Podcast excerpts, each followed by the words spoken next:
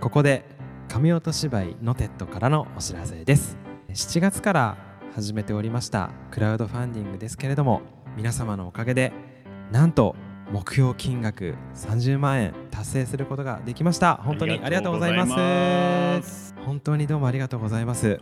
レンさん集まってしまいましたね。いやあっという間で本当に驚いておりますが。ねえびっくりですねもうね本当に皆さんにはうん。感謝の言葉しかございません、はい。えー残りの期間、えーこれからはですねネクストゴールとしまして、もう一回ねまあ大体35万円ほど、はい。えーちょっとまた、えーネクストゴールで設定しようと思います、えー使い道はですねプロのカメラマンさんに、うん。えー撮影に入っていただこうと。そして当日の模様をうん。支援をいただいた皆様に、えー限定配信はい。動画として皆様にお送りできればと思っておりますのではい。ぜひぜひ、えー引き続きご支援のほどどうぞよろしくお願いいたします。よろしくお願いします。以上神音芝居のテッドからのお知らせでした。引き続きアイデア工場工場のラジオの方お楽しみください。はい。神音芝居のテッドのアイデア工場工場。お世話になります。パーソナリティの神音芝居のテッドの芝居担当のレンです同じく芝居担当のガルです。このラジオは神音芝居のテッドのメンバーによる会話をしてアイデアを集めそして向上させていくことを目的とした生産拠点風ラジオです。神音芝居のテッドとは絵本粘土作家の加藤さんが描くオリジナル絵本を紙芝居のように上映し生演奏の BGM をザ・ナッツがセリフナレーションを特攻演劇工房が担当する紙芝居を超えた臨場感が味わえる新しいエンターテインメントとなっています。よろしくお願いします。よろしくお願いいたします。ということで今日ははいはい。えっとねなんだかんだやってたようでやってなかった、うん。同じ演者同士というかオタク同士というか、はい。はいはい まあお互いの推しを語っていこうかななんてはい。思ってるんですけど、はいはいはい。あの来ましたね。ね、このラジオ時間内に収めるのがどれほど難しいかっていうのをねあのオタクであれば何わかるオタクの魅力をねあのギュッとしてそうですね。あの最大限にあのアピールできると いいかななんて思って本当に今日はそういう、まあ、ラフな回でいきますので、はい、じゃあまあ早速じゃあまずガルさんからい。っちゃおうかな、推しの紹介をお願いします。はいはい。えっと私は一番推してるのがはい。アニメキャラなんですけど、はいはい。黒羊っていうまあ、有名作品ありますね。ありますえね。ー黒羊のシエル・ファントム・ファイブくんが一番大好きなんですよ。うんうんうんで彼を好きになったのがは中学生の時かな？中学2年生ぐらいの時にうん。初めて「黒羊」っていう作品を知って、自分上に姉がいるんですけど、はい。姉の影響で「黒羊」って作品を知って、でそれでちょうどその時にアニメをやってたんですよね。サーカス編かな？うんうんうん。をやってたのを見た時うに、ん。なんだろうな。なんかねいやーここオタクが難しいってこれどういうところが好きって言われると うまく文章化にできないね。ねそうそうそう 難しいんですけどなんだろうな。少年よ少年なんだけどなんか大人びてる感じっていうんですか、あーなるほどね。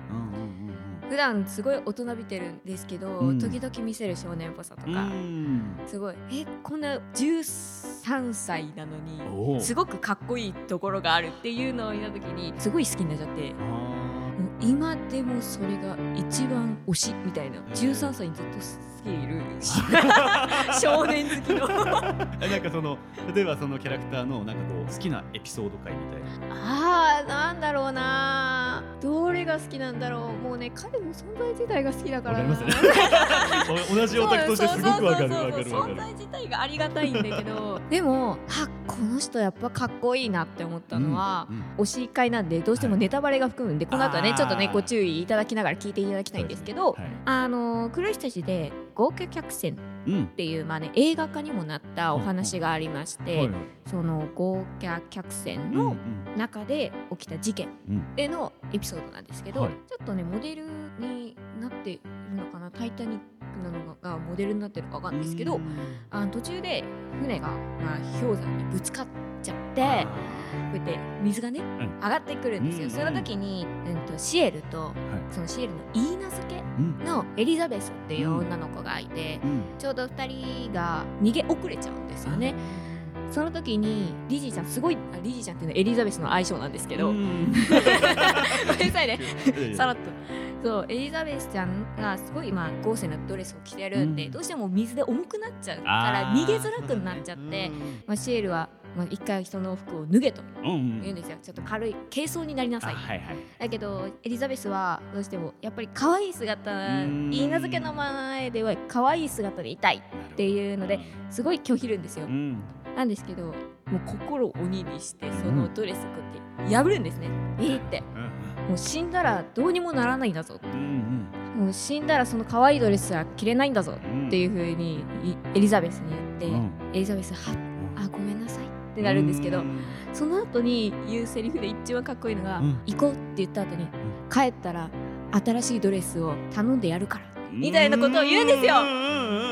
新しいドレスを仕立ててやる。って言ってリジーと逃げられる場所に行くんですけどそのセリフ聞いた時にイケメンかってなって ちょっとねあの語彙力的に今のエピソードがちゃんと伝わってるかちょっと分かんないんですけど、13歳で言えるそのセリフって ありますよね。そうそうそうあれうん。13だよなって俺も今そんなこと言うんだってそうなんですよ。クレス自体がまあイギリスのお話なんですけど、英国紳士というかその英国紳士的なかっこよさがあってうわー好きってなって。こういうところがこういうところってうまく説明できないけど、まあうん。総じて好きってなって、これが私より彼を好きになったエピソードでしたねちなみに声優さん？は坂本真綾さんです。あ本当？そうです。女性なんだ。女性ですね。まあね13歳で少年なんでね。まあまあまあまあまあ。女性声優を起用してるんですけどいやでも黒羊をきっかけに、うん。私イギリスすごい興味を持ち始めてそれこそイギリスの18世紀後期、うんで10 19世紀？うんぐらいなんで、ビクトリア女王時代のお話なんですね。はーはなんです、まあ、その時代にすごい興味を持ったり英国の貴族のお話にすごい興味を持ち始めてすごい黒羊きっかけでいろいろとイギリスの知識が増えていっへー。てその中でもシエルのかっこよさっていうのがうん。やっぱり一番いいなってなってついつい見ちゃうんですよ。そうなんだ立場的にはメインキャラクター。そうですね。主人公はやっぱ黒羊っていうタイトル通りうん羊がいるんですよ。セバスチャンっていう。はいただ彼が物語上では主人公なんですけどセバスチャンが使えているその主人がうんシエル・ファントム5なんですよ。なるほどなるほど。そうなんです。13歳で、うん。えー、と伯爵っていう地位を持ってうん。お屋敷の当主をやっているんですけれども、その2人が、えっといろいろ事件っていうものを、うんと裏社会事件を解決していくっていうお話なんですよね。そうそう女王の番犬っていううん。肩書きっていうものを持っていてその裏社会で起きる事件を解決する、うん。あ始末するっていう役を担っている、まあ、お家なんですよ。お家がある、お家がもともとそういうのを担っている。ででシシエルもそれを担って、うん。セバスチャンっていういろいろと使える執事を、うん。背にうん。いろんな事件を解決するんですけど。いやね、あの黒羊自体すごいなんでしょう。うん。世界観がまず豪華でやっぱり貴族っていう世界うん。なので、すごい天覧豪華なね。うん。世界の中ですごい社交界やったり、イメージは確そうかそうそう。にあるよね。そうでイギリスのなんでしょうもう馬車がこうやって通るようなあの街中でであの18世紀のザ豪華なうん。世界の中で起きるちょっとドロドロな 黒いね部分がねあってそうシエル推しを話すっていうので、まあ、シエルをい、ね、すごい推していきたいですけど、はい。もちろんシエルを推したいんですけどまず黒羊自体を推していきたいんですよ。ね。そう作品自体を推していきたいんですよ自分は。ああなるほど。そうなんですよ。はあはあはあ筋はちょっと私はあんま存じ上げないんですけど、ん。舞台はかろうじて見てた感じ。ああそうですね、はいはい。はい舞台とか映画だったりいろいろコンテンツが広がってますよね。で舞台もミュージカルとしてうんうん。もう何作品もやられてるので。そうですよね。そこは見かけたことがあってあと単純にあのオタクとしての興味本位なんですけど、うん。あのまあ、よくオタクは絶対、まあ、ほぼほぼのオタクはやると思うんですけど、はい。推しとのカップリング誰かいたりしカップリング？あ考えたことなかった棒というかなんか隣にはこいつがいいなんか常にいるこいつがいいみたいななんかそのオタク特有のはいはいはいはいはいなやついやでもやっぱり私的にはセバスチャンじゃないかなってやっぱその主従関係で、まあ、2人がキーマンとして動くんでたまにいやたまにじゃないな。いついつもセバスチャンもシエルにすごい煽ったりするんですよ。はいはいはい。うん子供なのにみたいな。それに「なんだよお前」みたいなっていう掛け合いとかもあったりして、うんその2人の主従関係なんですけど、うん。またそれを超えているようなその掛け合いなんですよね。があってすごく面白くて黒羊そうこれが一番重要な核の部分を今話すんですけど、うん。実はそのセバスチャンっていうキャラクター自体には、みんなに隠してるあシールは知ってるんですけど、はい。隠してる正体があって、はい。実は悪魔なんですよ。あデビルです。デビルの悪魔です。デビルの悪魔。なるほど。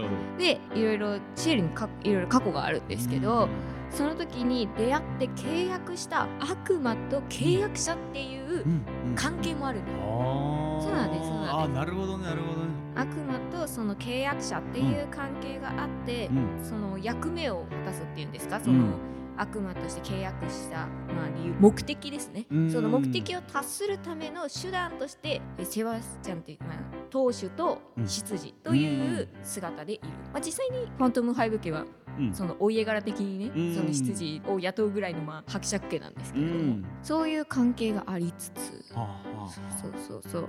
なんだろうな話がねうまくできない。着地点がねうん。見つからないそうなんですよ。すごいごめんなさいね今回すっごいグダグダな回になっちゃうかもしれない。うん。ですけどあのオタクある。あるあるだね。語りたいところを語りたいそうわかるわかるわかる。すごいわかるよ。着地点がそう。ないんですよ。言いたいことはいっぱい出てきてこう全部言い終わってえっと要は好きみたいなそうなんだよね。最終的にそこなんだよね。そうなんですよ。あのなんか言いたいことは全部バーって言った後になんか結局何が言いたいのって言うとえ好き？みたいな。そうだからね今聞いてらっしゃる方は多分ねすっごい全然順調順調だって話せてないので 何のこっちゃだと思うんですよ。だ要するにガルはシエル・ファントム・ハイブっていう、まあ、黒羊の作品のうんキャラクターが好きなんだろうんっていうのを、まあ、ご理解いただければそれで十分です、そうね。そうだね。そこからもうあとはもう聞いてる方のね さらっと次ね第のねうんどう見るかみたいなこう。うん黒筋をね知ってる方だったらあはいはいはいみたいになるかもしれない。うんですよね。まあそんぐらいで全然。まあ、今回は。今回は。今回のところはそれぐらいでいいかなっていう話で。すよね。そうあの もうかなりもう語っちゃったんで、うん、今度レンさんのはいはい。推しを聞きたいですね。推しはね、まあそれぞれ作品もあるいっぱいあるんで、うん。一つには絞れないねとこはね正直ね。そうっすね。まあそこはガルちゃんもやっぱり、そう。うん、まあもちろん黒羊以外にもね。いっぱいある。ね。いっぱいあるね。中でもあると思うから、まあ、私ってラジオで言ったことない作品からちょっと今回話させてもらおうかなと思うんだけどはいはい。弾丸論破。知ってる知ってる。あ知ってます。知ってる。まあでも最初の方。あー最初の方だ。最初の方だけ。俺の推しがいるのは2作品目なんですけど。あーはいはいはい。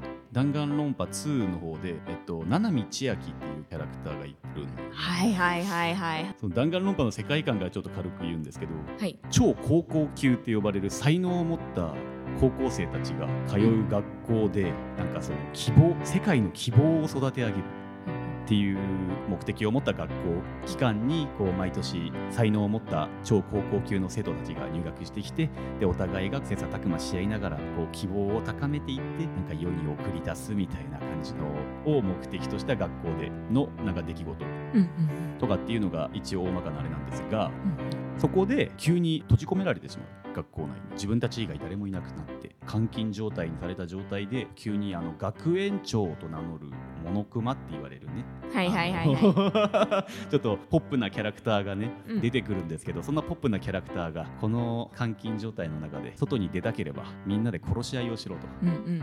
誰にもバレずに殺せたやつだけこの場から卒業ということで外に出してやる。うん。っていう展開から物語始まるんですけど、まあ、1がその流れでねうん始まってで2も同じような流れにはなるんですがはいはい。2は舞台はその無人島。ああはいはい。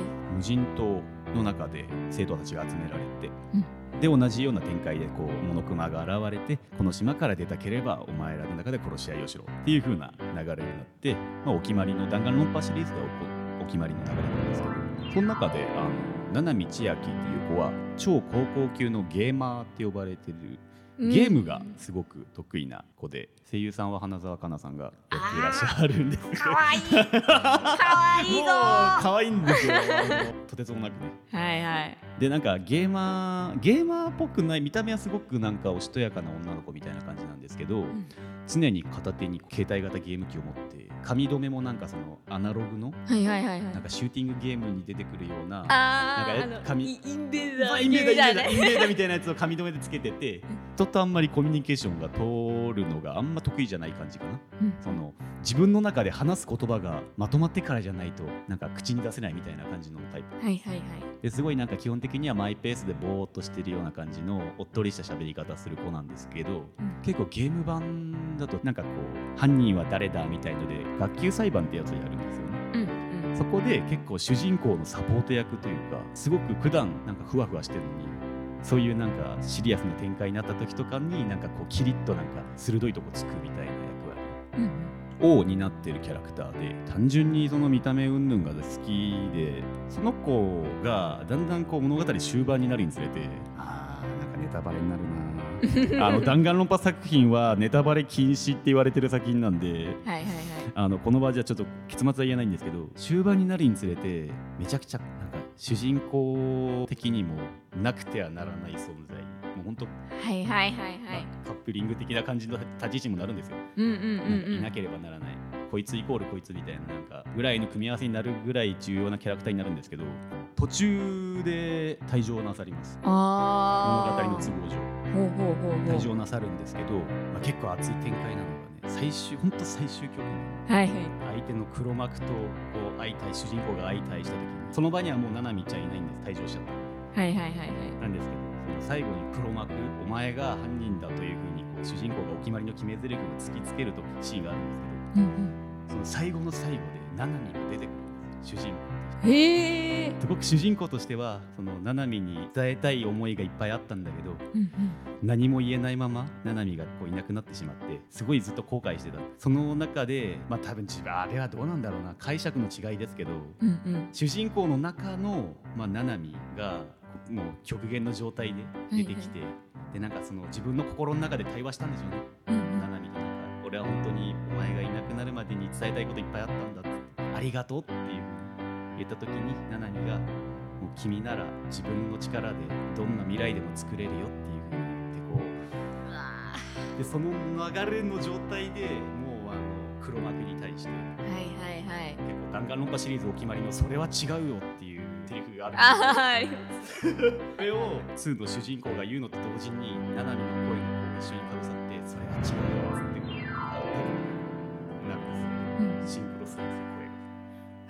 はいはいはいゲームゲームのあれなんですけどうんうんうん。すごくもう何回もそこのシーンだけ見たくって一回最終章だけ繰り返すみたいな。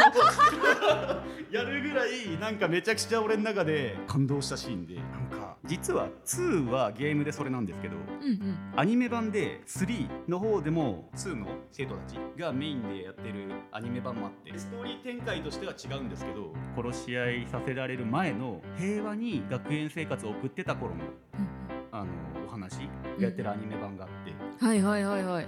そこだとね若干キャラクター違うんあそうなんですか？なんかいや設定は一緒です。同じくゲーマーでうん。ですごいおっとりしてて自前マイペースでって感じなんですけどうんうん。それは性格とかは一緒だけどみたいな。見た目も若干この髪型？若干違って、あんまネタバレできないから多分すごい。そう難しいちょっと違うゲーム版が先に出たんではいはい。それを先にやってたプレイヤーたちからするとアニメ版のナナミ見た時にあれか別人？あれ？っていう感じのなんかそのちょっと違和感が感じるみたいなやつなんですけどまあやっぱり物語上すごく重要なキーパーソンみたいな立ち位置でうんうんうん。うんあなんかあの 語彙力がなくなってきたぞ。好 ってことは総じて。きってことなんですけど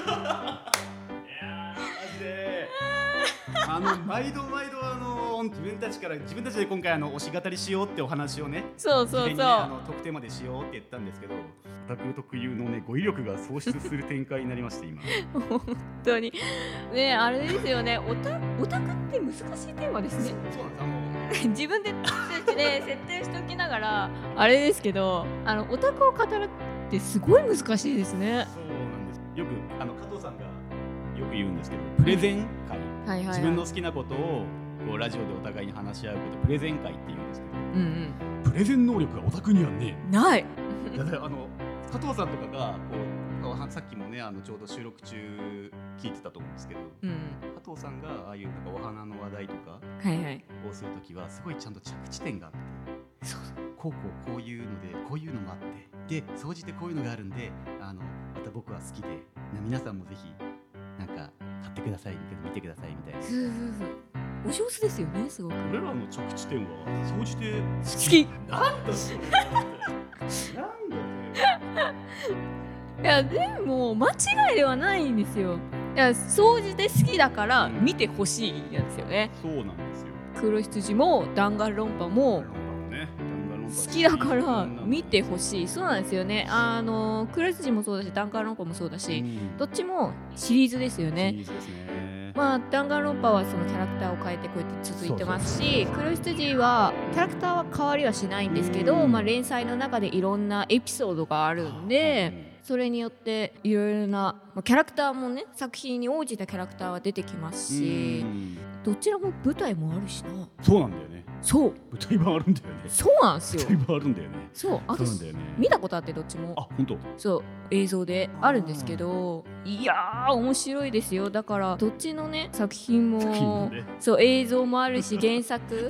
まあ、ゲームと漫画ですけど。うん。であとは舞台もあってでかなりコンテンツがの幅広い作品なんでぜひ見ていただきたい。あの今回の語りだとねうまく回ってね構成がまとまってなくなんてかそうなんだねよな。あのいまいち伝わってない気がするんですけど。毎回思ったあのやっぱさ台本じゃないけどさ何を話すぐらいの項目が作っとかないと あの後から後からなんかあのポンポンポンポン出てきてさそうなんですよ。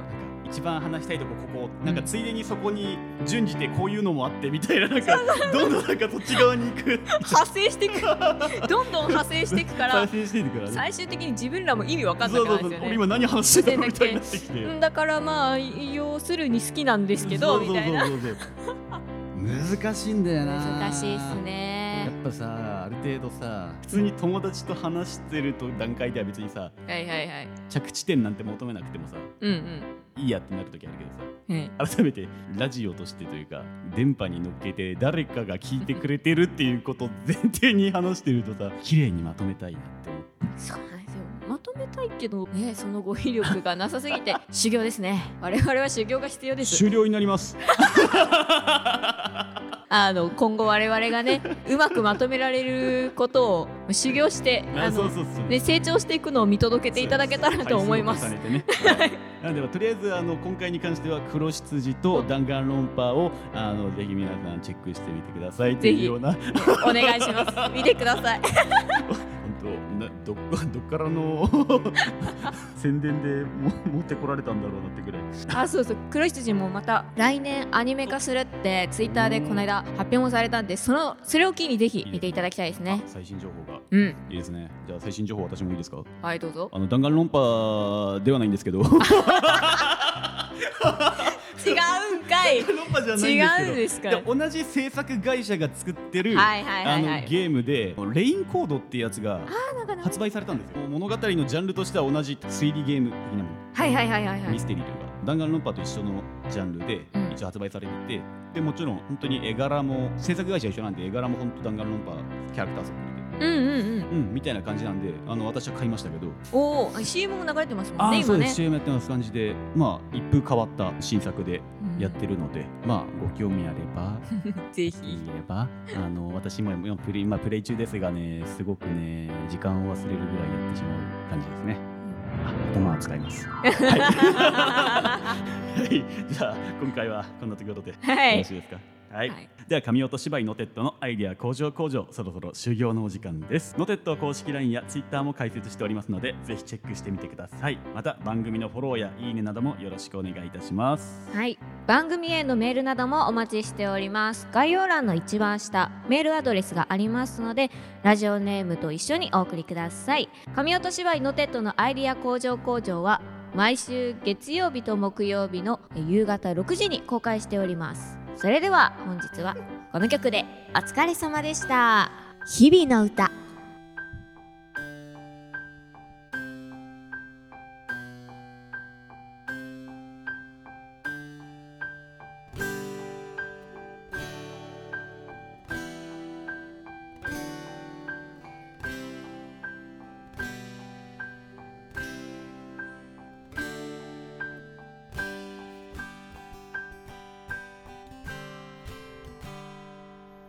これからの僕と窓辺の君落ちてゆく雨を君は見ている。かかとが潰れたままの靴がせわしない僕を見て笑ってた。誰もいない部屋の中君は。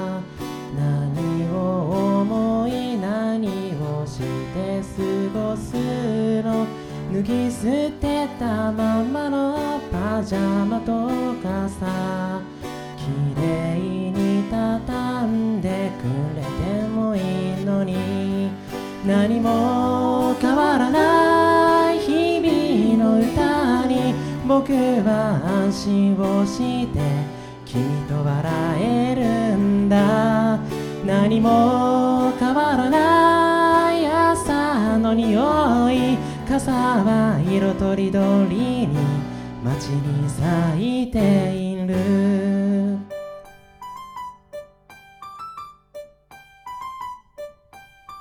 時計を気にしながらの僕は